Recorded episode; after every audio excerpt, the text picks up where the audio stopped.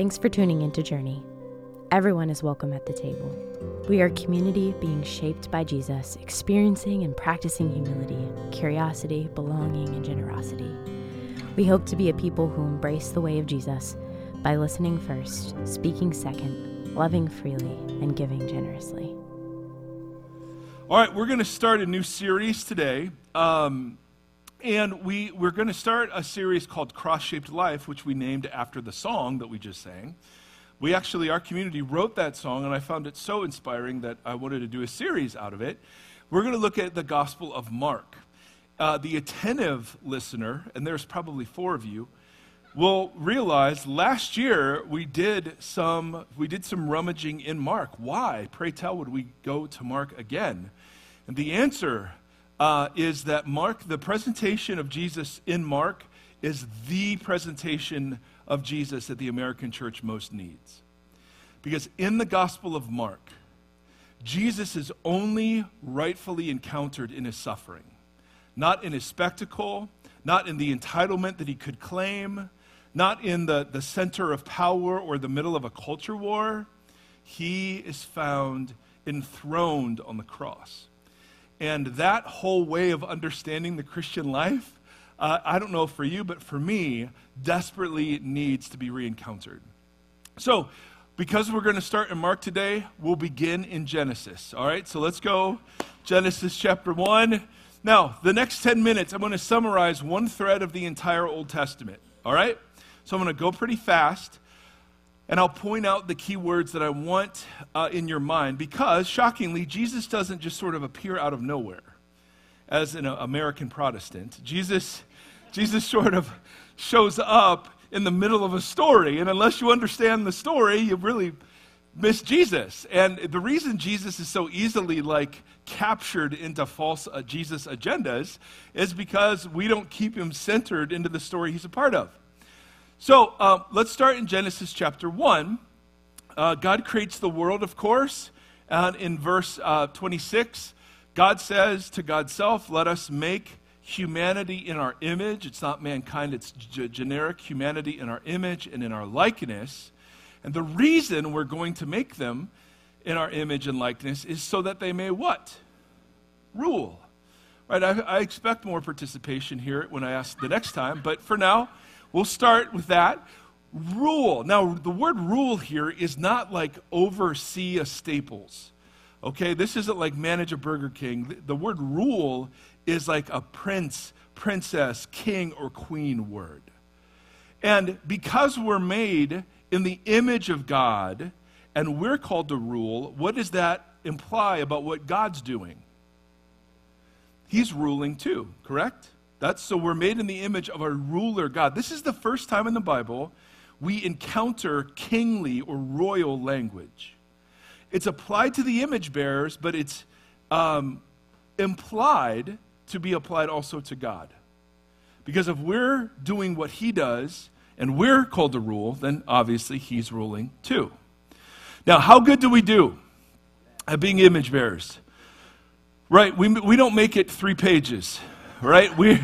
By page number 3, we've taken the power, the authority, the creativity, all that God gave us as image bearers, we've taken that and used it for our own self-advantage. And so sin and death and violence enter the world. What does God do? Well, in response to the fallenness now of the humans, in Genesis 12, God calls a man and a woman, Abram and Sarah, and he calls this couple into newness. He says, the Lord said to Abram, go from your country, your people, your household to the land I will show you, and then I will make you into a great nation. So this is going to be, he's creating a political entity, and I will bless you. I will make your name great. You will be a blessing to others. I will bless those who bless you. Whoever curses you, I will curse, and all peoples on earth will be blessed through you. Now, we reference this promise a lot because the rest of the Bible is the outworking of that. That's God's plan for the world, to call forth from human history a community who will live under his reign and rule and show how beautiful it is to live under God's lordship, so that other people might be attracted into that community and be renewed in their humanity. That's the picture. Now, how well does Abram do? Right, not well. And so we begin this descent.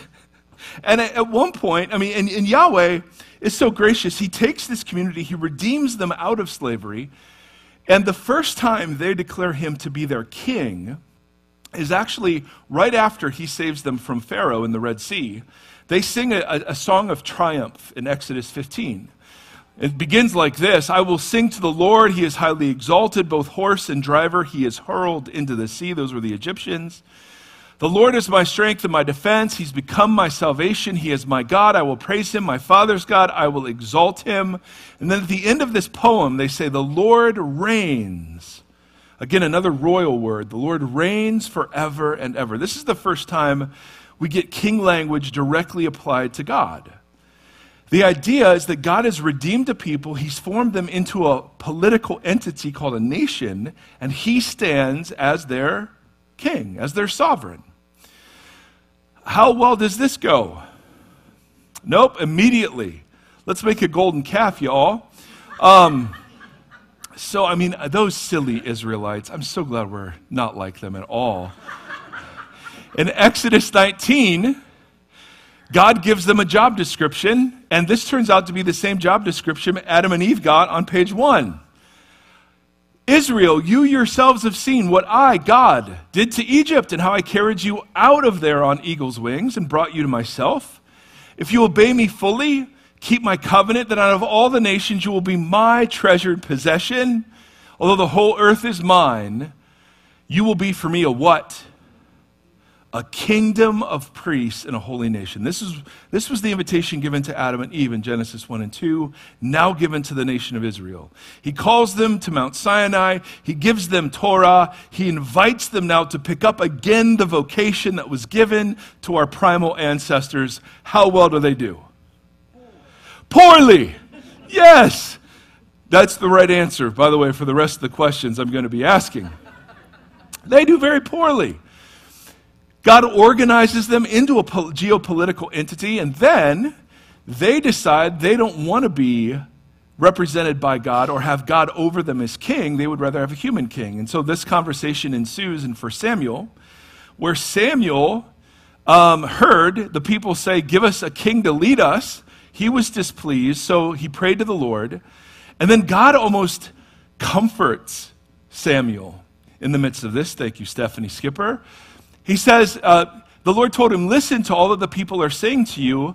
It's not you, Samuel, that they're rejecting, but they have rejected me as their what? As their king. Now, if you're familiar with the Old Testament, how does the kingship go? Come on, poorly. Right. Saul, poorly.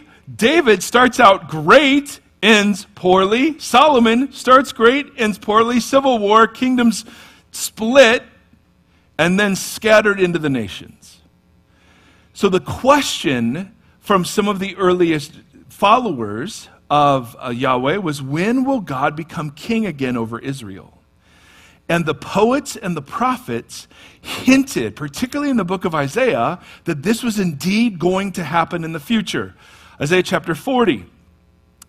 Comfort. Okay, so this is God speaking to his people about his return.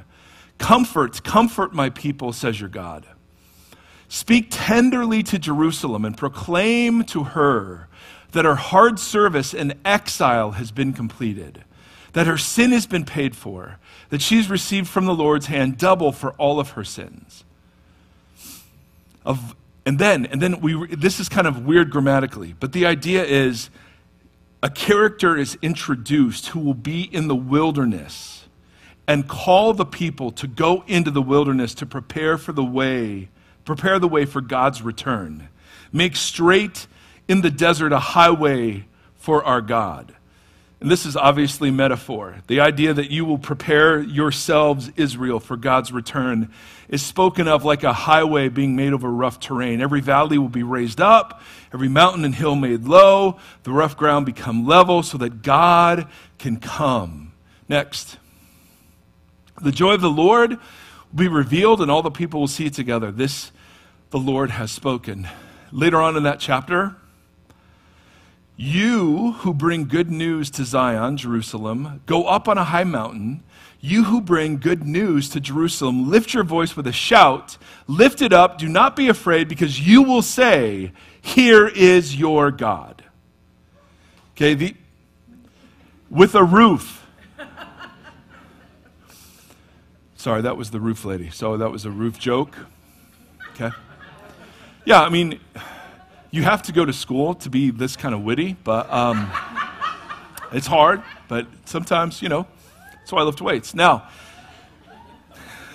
see, the sovereign Lord comes with power, and he rules with a mighty arm. See, his reward is with him, his recompense accompanies him. What are the people yearning for? To go to heaven? Are they yearning to go to heaven? No, what are they yearning for? That God comes back as king to his nation. The return of the king, if you will. Yep. Next. In Isaiah 52, we get this same picture. How beautiful on the mountains are the feet of those who bring good news, who proclaim peace, who bring good tidings, who proclaim salvation, who say to Zion, your God reigns. In other words, God has returned as king. Next.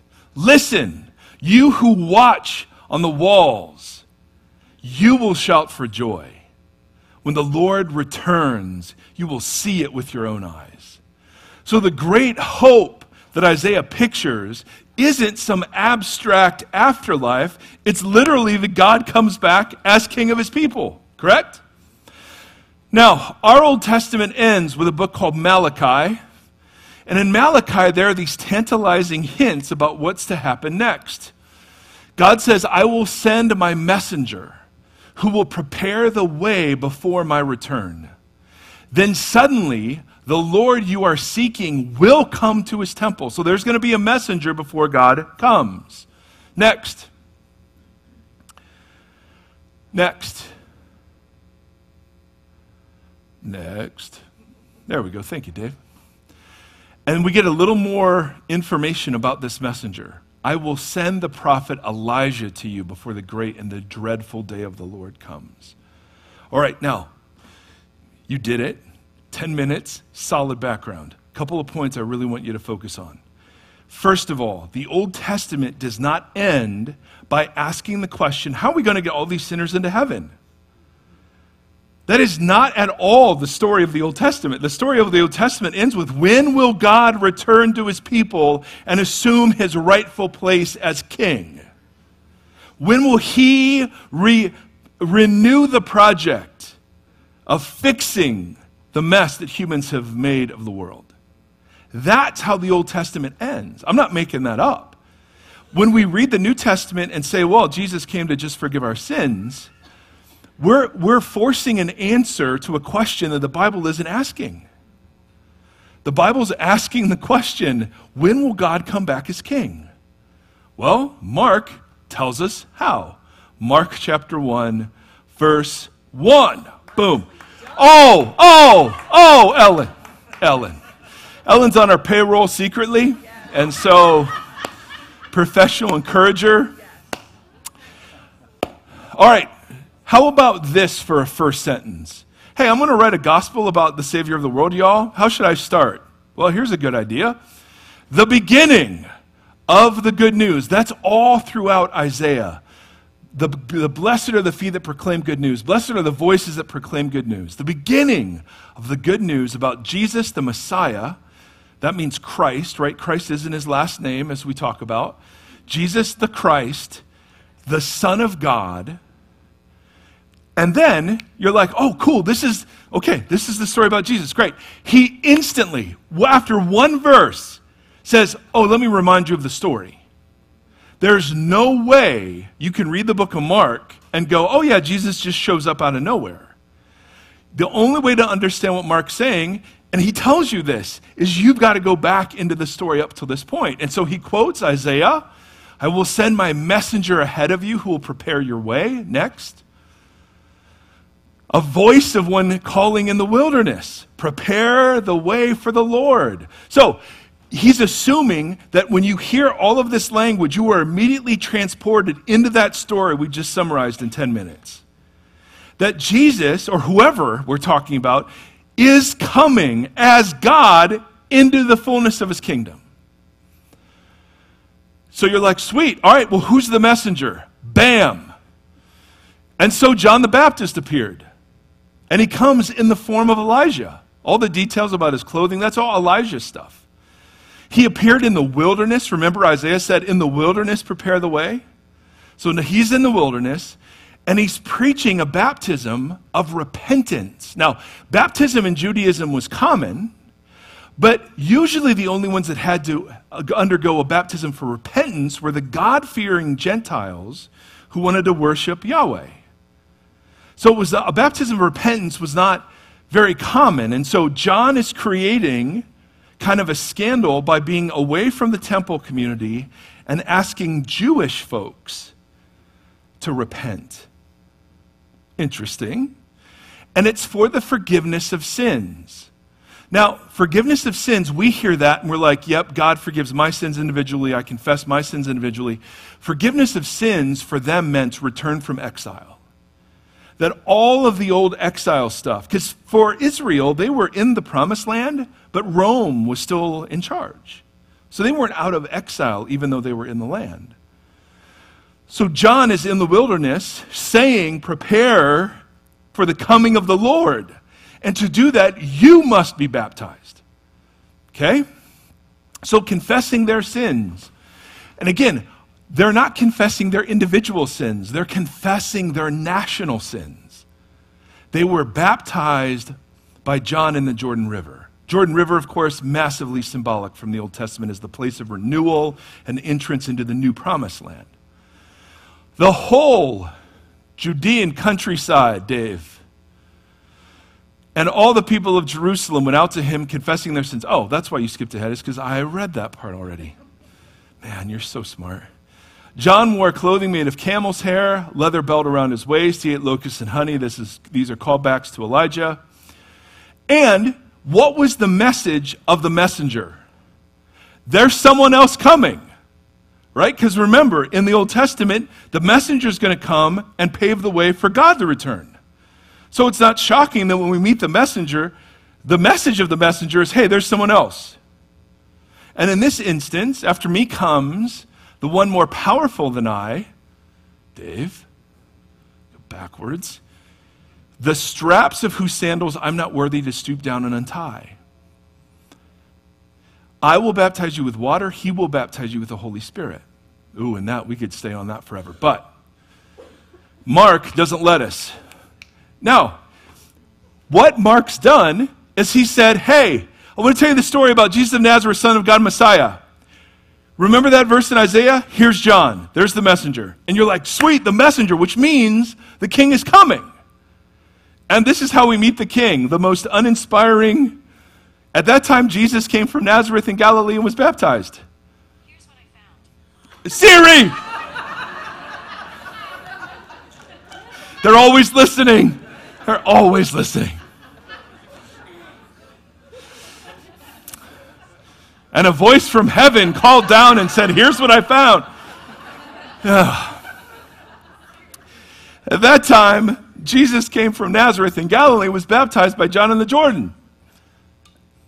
Just as Jesus was coming out of the water, he saw heaven being torn open. Now, torn open here is a phrase that we're going to use at the end of Mark 2. He saw heaven being torn open and the Spirit descending on him like a dove. And a voice came from heaven. Now, this is where we get the idea of the Trinity. All right? The Bible doesn't use the word Trinity, but when you have Jesus, a voice from heaven, and a Spirit involved, the idea is that there is one God, and yet there's some sort of threeness to this deity because all three are participating like at the same time. And this voice says, you are my son. So Mark tells us he is God's son. And then God tells us, you are my son, whom I love. That's from Psalm 2. With you I am well pleased. That's from Isaiah 42. So you can't read this and not be drawn all the way back into Israel's story. And remember, Israel's story was asking the question, when will the king return? It was not asking the question, how do we get saved? Next, at once. And Mark skips all the details. He's just constantly got Jesus on the move. At once, the Spirit sent Jesus out into the wilderness to be tempted by this Satan for 40 days, one day for each of the years that Israel was tempted in the wilderness. He was with the wild animals, and angels attended him. I don't know why the wild animals are mentioned, but evidently they were there too. After John was put into prison, Jesus went into Galilee proclaiming the what? The good news, right? Blessed are the feet of those who proclaim good news. Well, what's the good news? Here it is. The time has come. What time? The kingdom of God has come close to you. Repent. Now, repent, we think repent means like reconsider. Repent is like, you know, on ways when it tells you to turn left and you miss the turn and it recalculates. Like, repent is recalculate your entire life in light of the fact there is something newly available to you that is drawn near. The time has come, the kingdom of God. Now, that phrase, what is that phrase referring to? What's it referring to? Isaiah, yes. What else? That's great. That's absolutely right.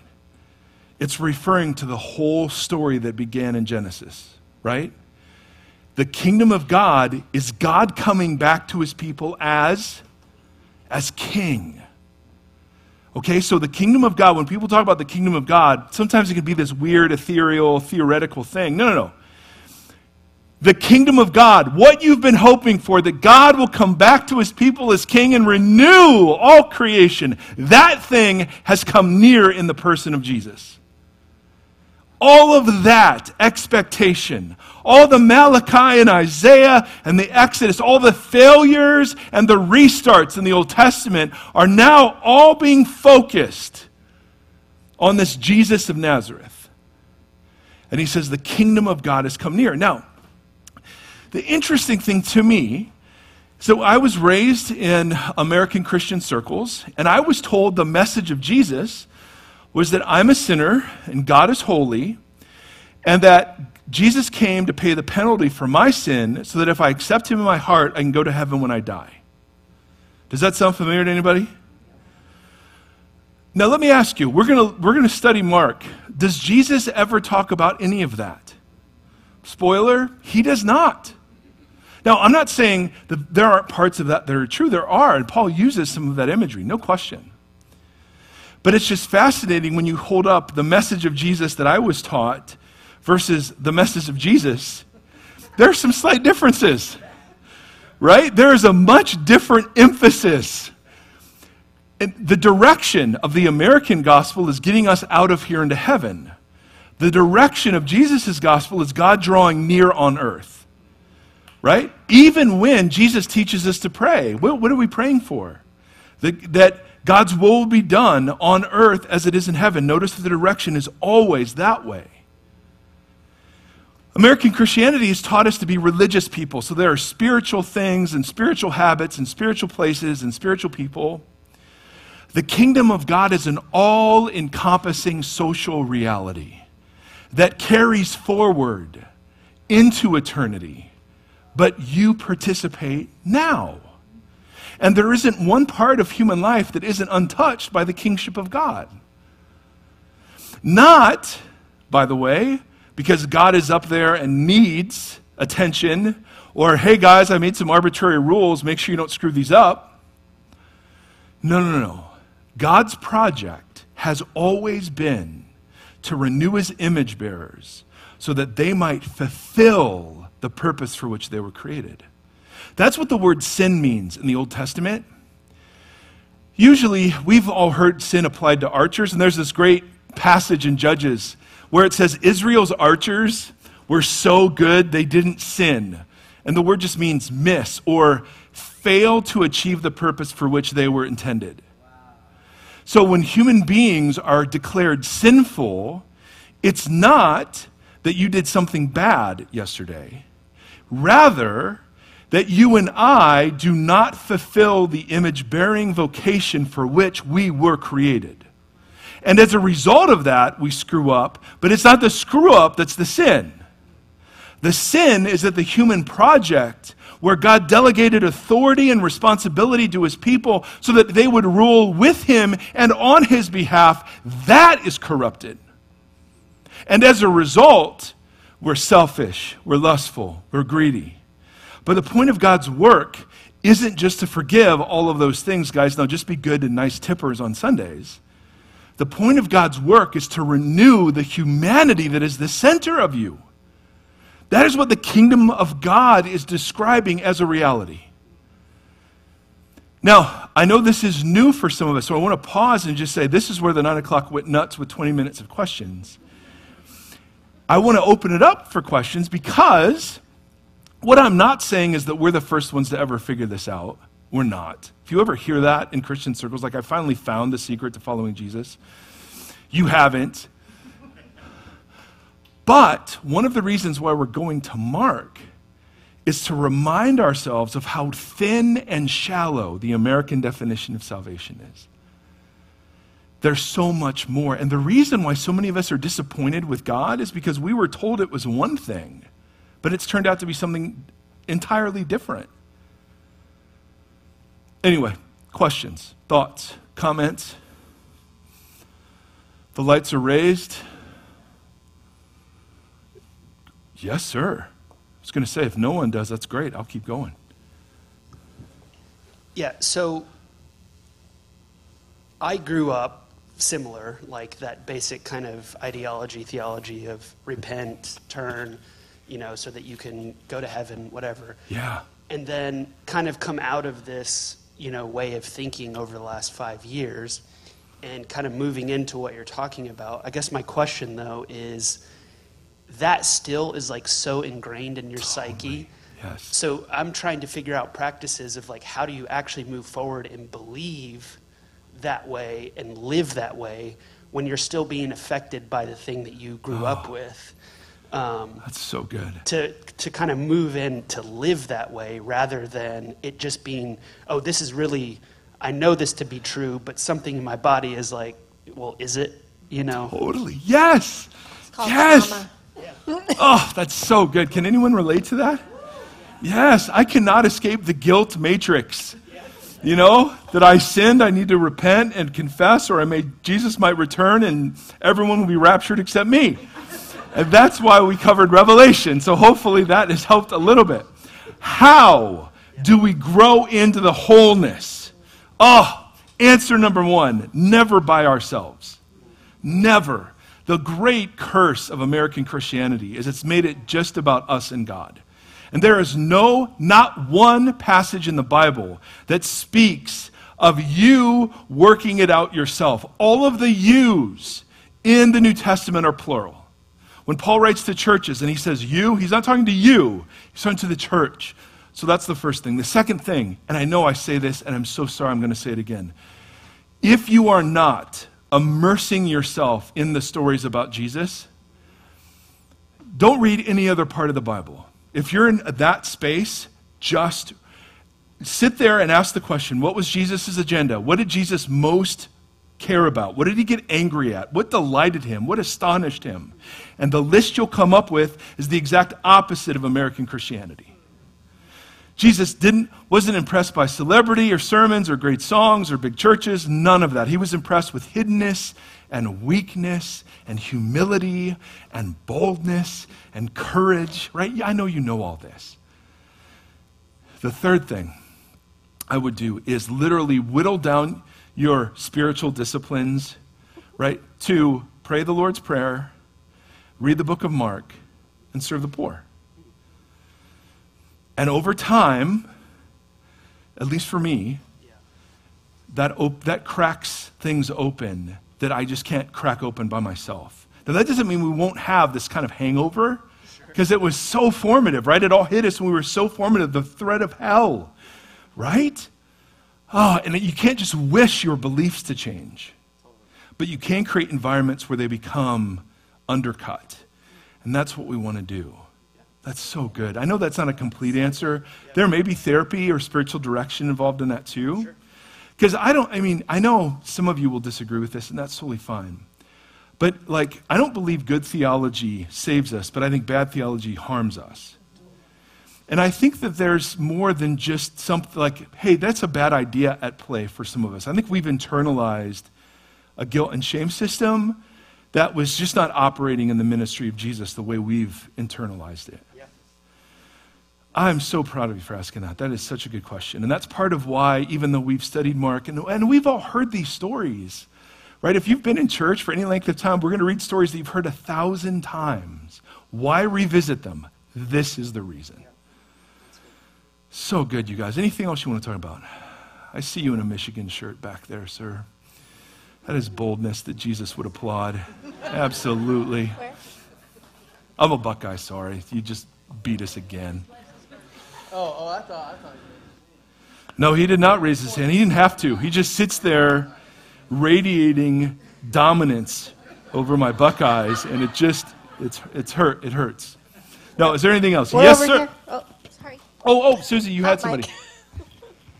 Good morning. Just to sort of piggyback on that, our friend and former pastor told us the single greatest life-changing event he ever experienced was him not living for God, but allowing God to live through him. And that's what I kind of have found that peace in. Theologies always make me think that I have to do something to achieve something. Totally. And by allowing God to live through me, those are achieved without me doing it, if that makes sense. Absolutely. So. You still have a part, but your part isn't to make it happen. Your part is to participate and receive. Oh, so good. That difference, it sounds, all the Christians in the room are like, yeah, we all know that in theory. But the difference when you realize that you can actually trust the goodness of Jesus towards you, and it's okay that you really do screw up and that God is in the process of renewing you. To believe that is to live an entirely different kind of human life. That's the only reason, you can get to the place where you can forgive somebody that hurt you. You don't just will yourself to that. But when we believe that God is that generous, and again, all of these are cliches. We've all heard them. But there is a reality behind them that we want to begin to tap into. Good. Anything else? Oh, yes, I forgot. Yeah, do you think there's, an agenda to that, though? There's an agenda to that theology that people had, because I'm sitting here thinking about that doesn't just come up, there's got to be an agenda behind that. Oh, don't, you're gonna get me in so much trouble. But I was also thinking, just to add on, does what you were talking about connect to Philippians 3:13-14, where it talks about I press towards the mark of the prize of the high calling of God, Christ Jesus. That whole thing, as you were talking about that, I was thinking about that verse, and I was like, man, that, they, connect so well, I feel like. Totally. You know what I'm talking about, that verse? Oh, yeah. Well, that whole section is Paul comparing what he did, the spiritual resume he had apart from Christ, with what he has in Christ now, and saying it's complete rubbish, right? And then he goes on to say, I press into it, not because he doesn't have it, but because he already does.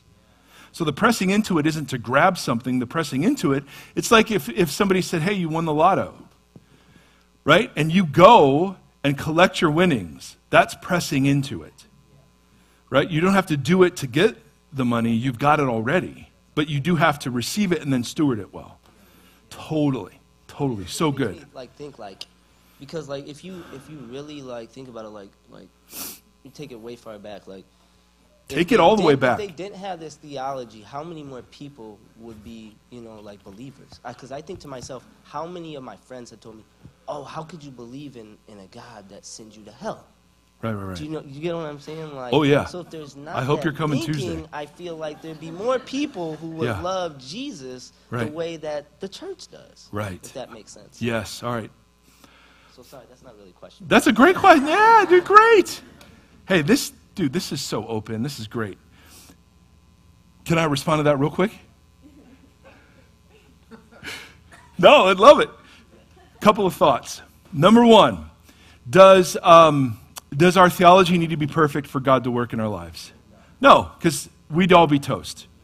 So never is this an issue of those people and them and how did they, and no. This is about us and about us being whole and living into the fullness of God's salvation. The second thing is that I think there are certain forms of theology that benefit the proclaimers of those bits of theology.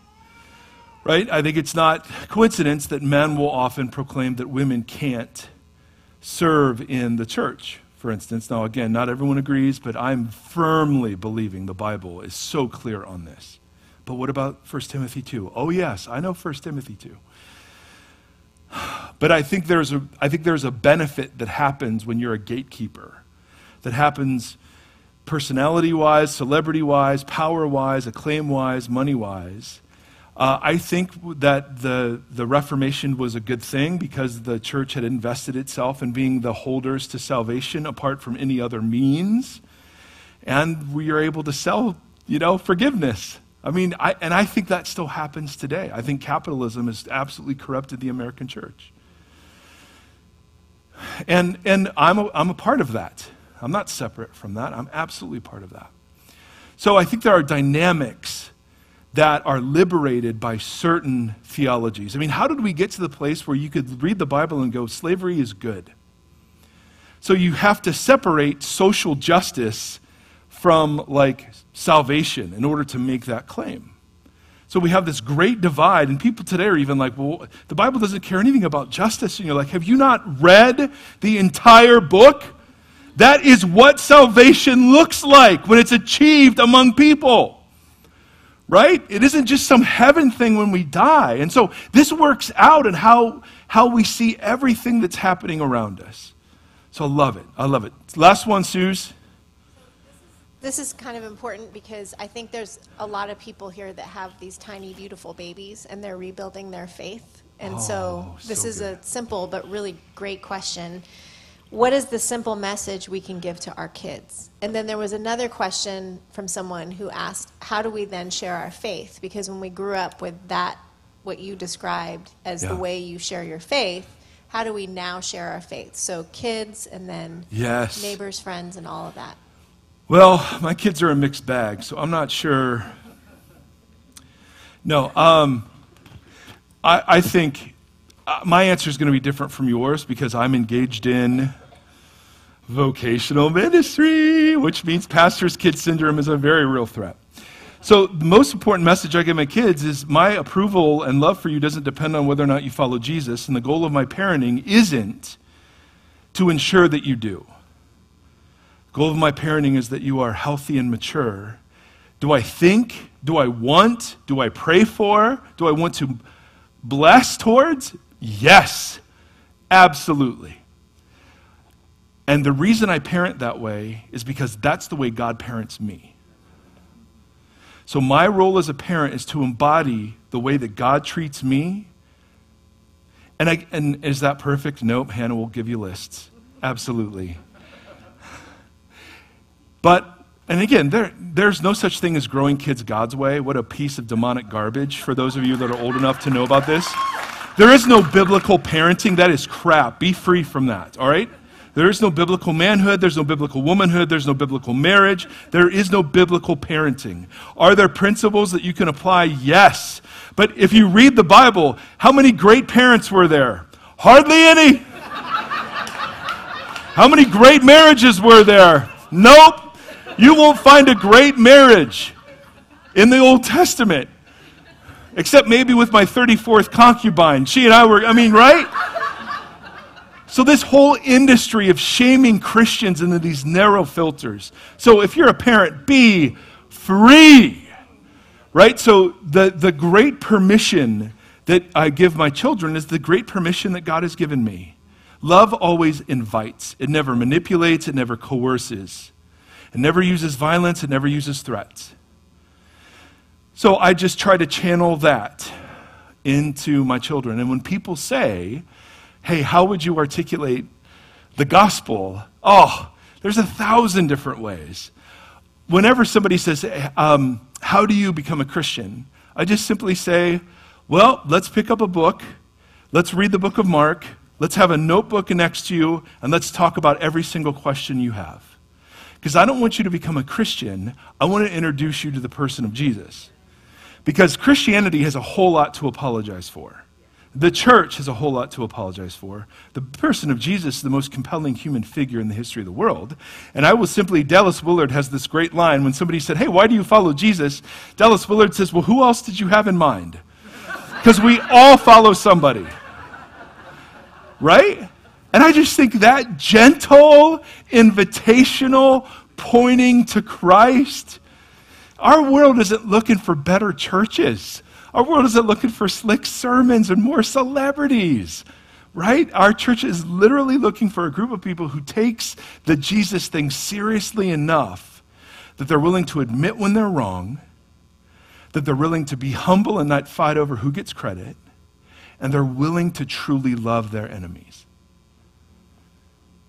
And so the point of Mark is simple, all right? This is the point we're going to make for 13 weeks. You cannot accept Jesus without accepting his agenda. That's it. The disciples accept Jesus, but they refuse to accept his agenda of the cross. So they turn out to be the undisciples, whereas the outsiders, the misfits, the sinners, they totally are willing to see his suffering. And so they become the true disciples of the book of Mark. That's why the whole book of Mark ends with a centurion looking at Jesus going, that's the Son of God. The disciples don't say that. Even when Peter says it, he has to be rebuked because he misunderstands what it means. So for an American church that, by and large, is entitled, that sees itself as a political interest group, that is angry and offended at everything, Jesus is going to invite us to stay on our crosses, to renounce the desire we have for self-preservation, in order to be a blessing to those who our culture would say least deserve it. That's the agenda. In America, you can have Jesus without his agenda, and that's why Jesus gets hijacked. In Mark, you cannot. His agenda is the cross, and that is where he becomes king. And so if we're going to live into his kingdom, that's what his kingdom is inviting us into. And that's threatening, so threatening to us, to me. All right, so, man, you guys, just look at me for a second. If you're new, the reason we do questions is because we're tired of having religious authorities that no one can doubt or ask. We're tired of having a Christianity that is based on having every single answer tied in a neat little bow. We're good with mystery, and we're good with tension, because that's what's in the scriptures. And we're okay with a community of people who don't all agree on stuff. Like, you read the disciples, man, we talk politics, right? You've got a tax collector and you've got a zealot. You could not be further politically. But this has to be the place where Jesus is compelling enough that that isn't the most important thing about us. So, one last word. No yawning, my love. That's a big yawn, too. No one blames you. Everyone says she speaks for all of us. It's true. Absolutely. But, I forgot my point. Yeah, it was fine. We're done. All right. So, around the room, if you're new, there are stations around the room. We do 3 things at these stations. There are people who give generously. There are people who write prayers down on the pieces of paper that are there that we pray for during the week. And most importantly there, we take the Lord's Supper.